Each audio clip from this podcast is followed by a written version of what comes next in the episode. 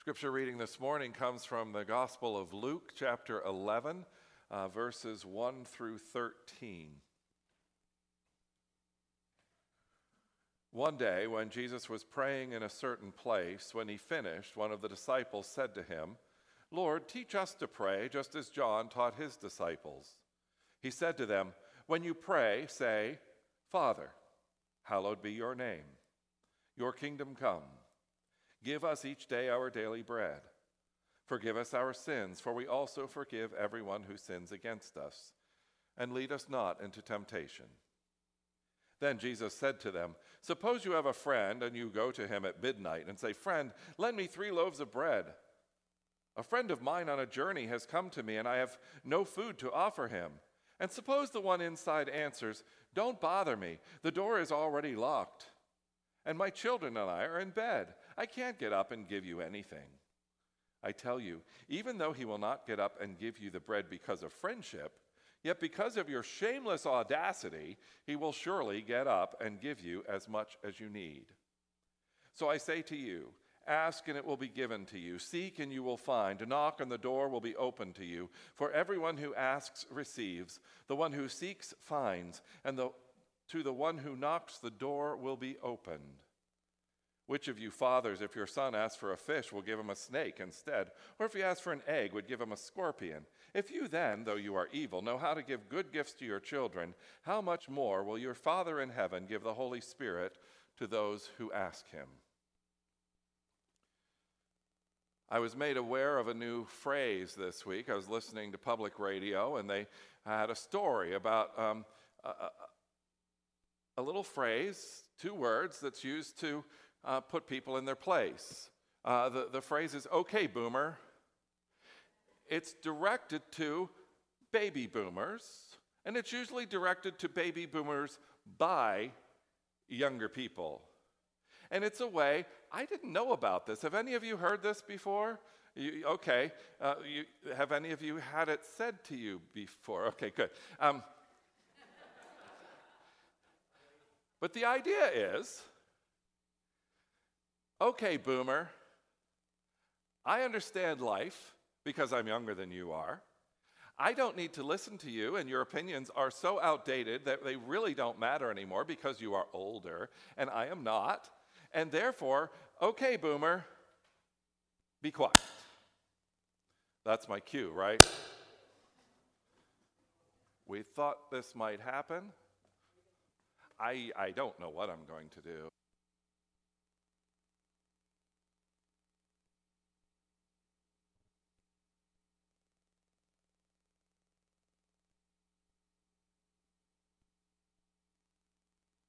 Okay, so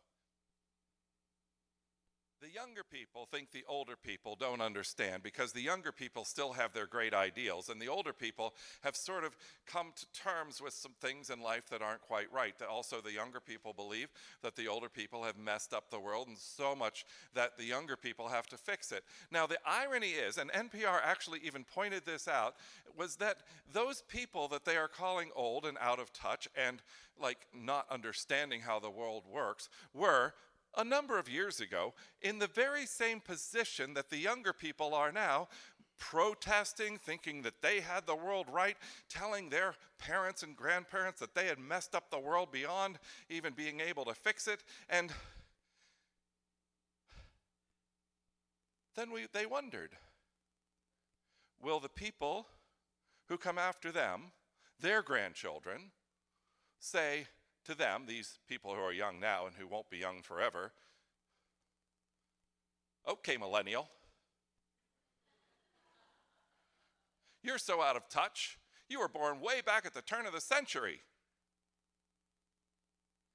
And will they continue to criticize those who are younger than them now? As the older criticize the younger, and the younger criticize the older. Uh, I'm reminded, well, actually, I came across a quote that um, explains this or, or is a good caution for us. Erik Erikson, who is uh, a psychologist, well known, well written, uh, wrote a lot, a psychologist, said this Each individual must learn how to hold the extremes of life stages in tension with one another, not rejecting the one end of the tension or the other. It is only when both extremes in life are accepted as both require, required and useful that the virtues of life surface. Thus, basic trust and basic mistrust must both be understood and accepted in order for real hope to emerge. In other words, it is important for those who are idealistic in their youth to respect the wisdom of those who have lived longer. It is also important for those who have lived longer to respect where that idealism of youth comes from, remembering that they once had similar idealism, maybe around other topics. It reminds me of a time uh, in when I was a younger person. When I was a youth pastor in a church, and one of the kids in our youth group was very, very enthusiastic. He was one of those kids that just really believes in God. He really wanted to serve God, and he couldn't understand why everybody else couldn't believe as well as he did and serve as well as he believed we should serve. And I was, he was um, up front praying at one point, and after the prayer, a woman standing next to me um, said, I miss those days. I miss those days when I could really believe. And I thought, oh, you poor thing. Because remember, I was young back then. I was still idealistic. I still believed all those things. I still believed that everything would work out the way I thought it should. And Erik Erikson said, let's build the bridge. Because if you have lost the belief that everything will work out as it should, oh, you poor thing. But if you don't have the wisdom to learn that things don't always look like they're working out the way they should, even though they are, you poor thing. It's when we understand the idealism of youth and the wisdom of age that we can bring this all together. And all of this applies to this passage in this way. In my search for resources to preach uh, uh this passage, I came across one that was li- uh, titled 11 Bible Passages That Turn Christians into Atheists. And this was one of them. Because it said, as you read this passage initially, maybe in your youth, you think, ask and you'll receive, seek and you will find, knock and the door will be open to you. And you assume that the door you believe needs to open, the request that you believe needs to be answered, the thing you think you need to find will be provided. And then, as you live your life, you find it doesn't always work that way the thing you thought you needed so desperately you never got. Prayers that were reasonable, you believed. Prayers to end some, some suffering. Prayers to bring healing. Prayers for whatever it might be that seemed so right were not answered the way you believed they should be. And what happens to many people is they lose the belief in prayer. Because the ideal has not been met, they lose the whole thing. And this is what I'm here to help us not to allow to happen for ourselves. Jesus said, Knock and the door will be open to you. Seek and you will find. Ask and it will be given to you. Yet, what, what do we do when the things we ask for are not given to us? Well, I'm going to go through this passage, and hopefully by the end we'll find an answer. Initially, uh, it's about the Lord's Prayer. And it's interesting that Luke's um, version of the Lord's Prayer is different from Matthew's version of the Lord's Prayer. Uh, Luke, who usually writes rather extensively and with a lot of detail, pretty much just gives the bullet points of the prayer here rather than um, spelling it out as much as Matthew did. And that brings us to some thought that maybe the prayer isn't meant to be uh, recited in a rote way regularly, although there's a place for that. But the main purpose of the prayer is to help us understand what we are to pray and how our hearts should be when we pray. It is not a recipe so that if you get all the ingredients just right, God will answer the prayer the way you hope that God will answer the prayer. But the features of the prayer, the content of the prayer is this number one, Father. In other words, you're praying to one who loves you, who desires to provide for you, who loves you more than you can even realize. Next, hallowed, holy, set apart, acknowledging that God is truly far wiser than you, God is truly more powerful than you Thy kingdom come, acknowledging that one day all things will be made right. One day God will make everything into what it's supposed to be. And we look forward to that day. And we acknowledge in saying that that it's not that way now. And that even we ourselves are not yet there. We may, in our idealism, think we have it all figured out, but we don't and to pray, Your kingdom come, is a prayer of humility before the will of God.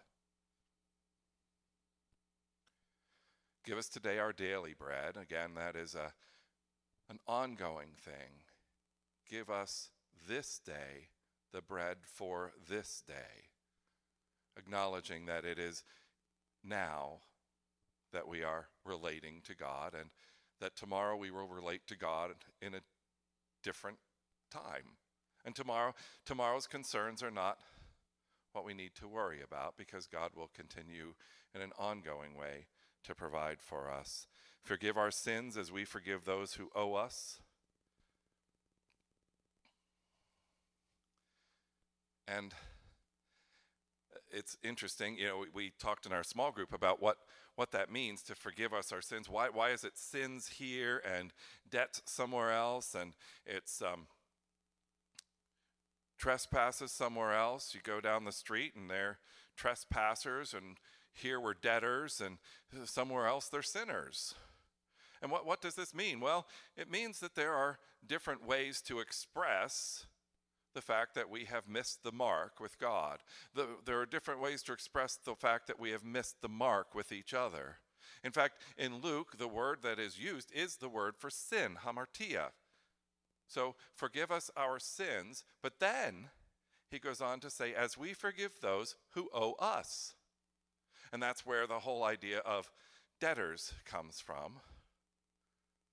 And then we find elsewhere, forgive those who trespass against us, forgive our trespasses. It's all really boils down to sin. So we're asking for forgiveness.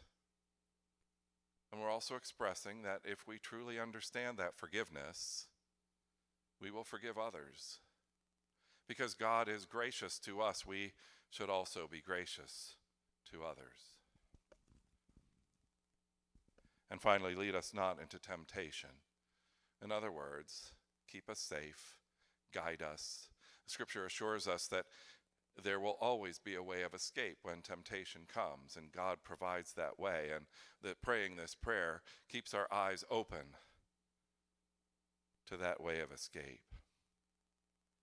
Next, we have a story. Jesus tells a story about a neighbor who has a house guest that he didn't expect and um, wants bread from his other neighbor who is from his neighbor who is asleep.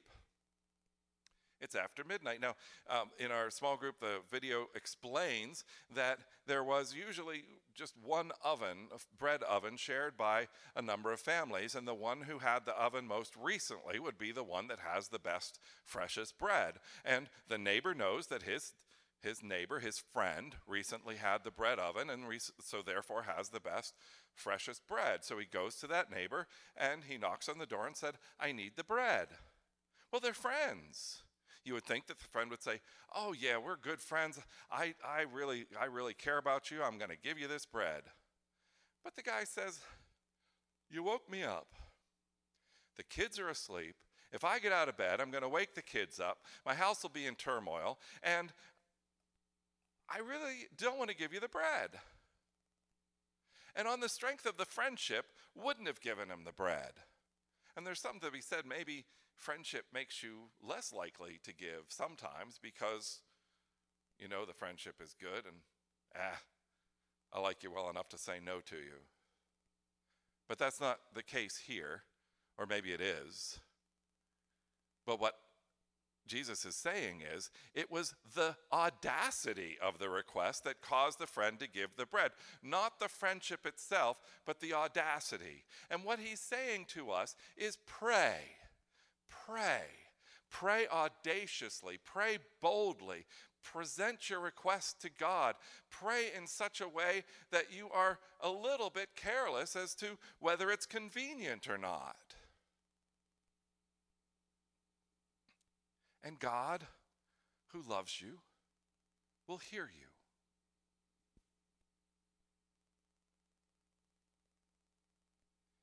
And then we find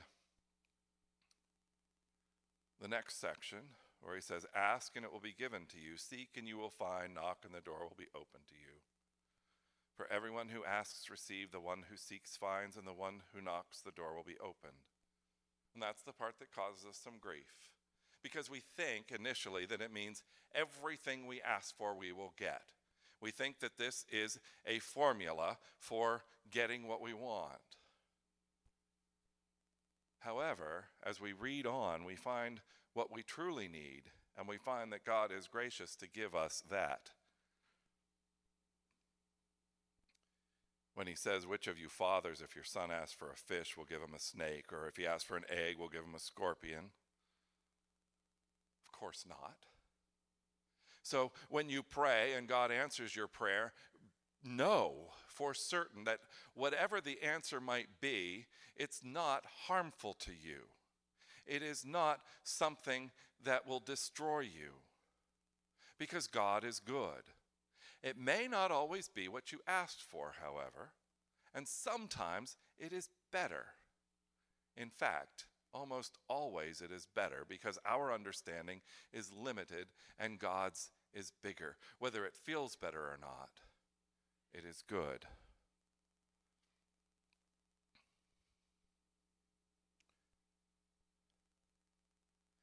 And yet, we think we know what we need.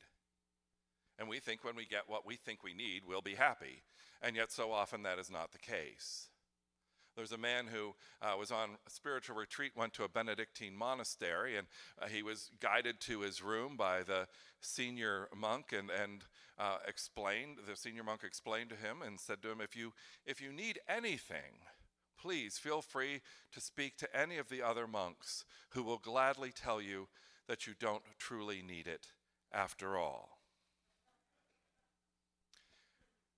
Which reminds me of when I was a youth pastor again, and we would go on trips, and the kids would all have, well, it, it changed in, uh, during my years in youth ministry from Walkmen in the, with the headphones in their ears to iPods with the earbuds in their ears, but always there seemed to want to have something in their ears connected to some other source of information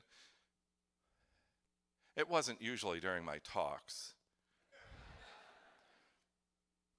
but I thought it was even rude to have those in on a van ride. Because here we are together, and it's a time for us to build relationships with one another. Why would we want to isolate ourselves into our own little worlds? So I would say, okay, at the beginning of the trip, I'm going to collect all these devices and I'll keep them for you. I'll keep them in a safe place and um, you will not be using them. Now, there was invariably one that I would find that was not where it was supposed to be. It was most often at night when we were in our bunks and I would see some kid with something in his ears. And I would say, you weren't supposed to bring that with you.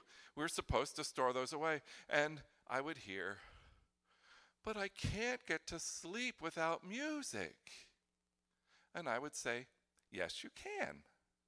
Now, I was a bit stubborn with the whole thing, and maybe I was wrong. Maybe they, could, well, they did get to sleep. But my belief was that they'd be better off on occasion realizing that they don't need something they think they need. God knows better than I do. So when God says no, it is truly something you don't need. And then, the most, I find the most interesting part of this passage is the very last bit. If you then, though you are evil, and this is not a blanket declaration that you are the most despicable of all possible things. But what Jesus is saying is, you, though you carry the image of God, though you are greatly valuable because you carry the image of God, you also carry around with you sinfulness. A failure to comprehend from God's perspective, a failure to be as good as God is. And your sinfulness clouds your judgment, your sinfulness clouds your understanding. So, even though your goodness is clouded with sin, with evil, you know how to give good gifts to your children. How much more will the one who is not clouded in any way by any sort of evil give good gifts to you? The word says, give the Holy Spirit to you. I believe that what Jesus is saying is prayer is a gift from God in which you ask God for relationship with Him. Yes, in the process of building that relationship, you ask God just like a child asks his or her parents for things, and that builds their relationship, whether the answer is yes or no. There is understanding that is created, but prayer is for us to present our requests to God, for us to present ourselves to God and receive from God. And the number one thing that God desires to give us is the Holy Spirit. Romans 5 5 says, God will pour his love into our hearts by the Holy Spirit. In other words, prayer exists to build your relationship with God, to build your connection with God, to allow you to experience God's presence by the Holy Spirit. And your life of prayer will take you through times where your idealism is met with God's grace. And it will take you through times where God's grace is hard to see, but you're forced to trust that it's there. In other words, bring together the wisdom of age, knowing that God is good, even if my agenda isn't met with the idealism of youth, never lose the faith that God will answer. Never lose the trust that allows you to ask God. And as those two come together, your relationship with God will build and grow. That's what prayer is about. Let's not miss the opportunity.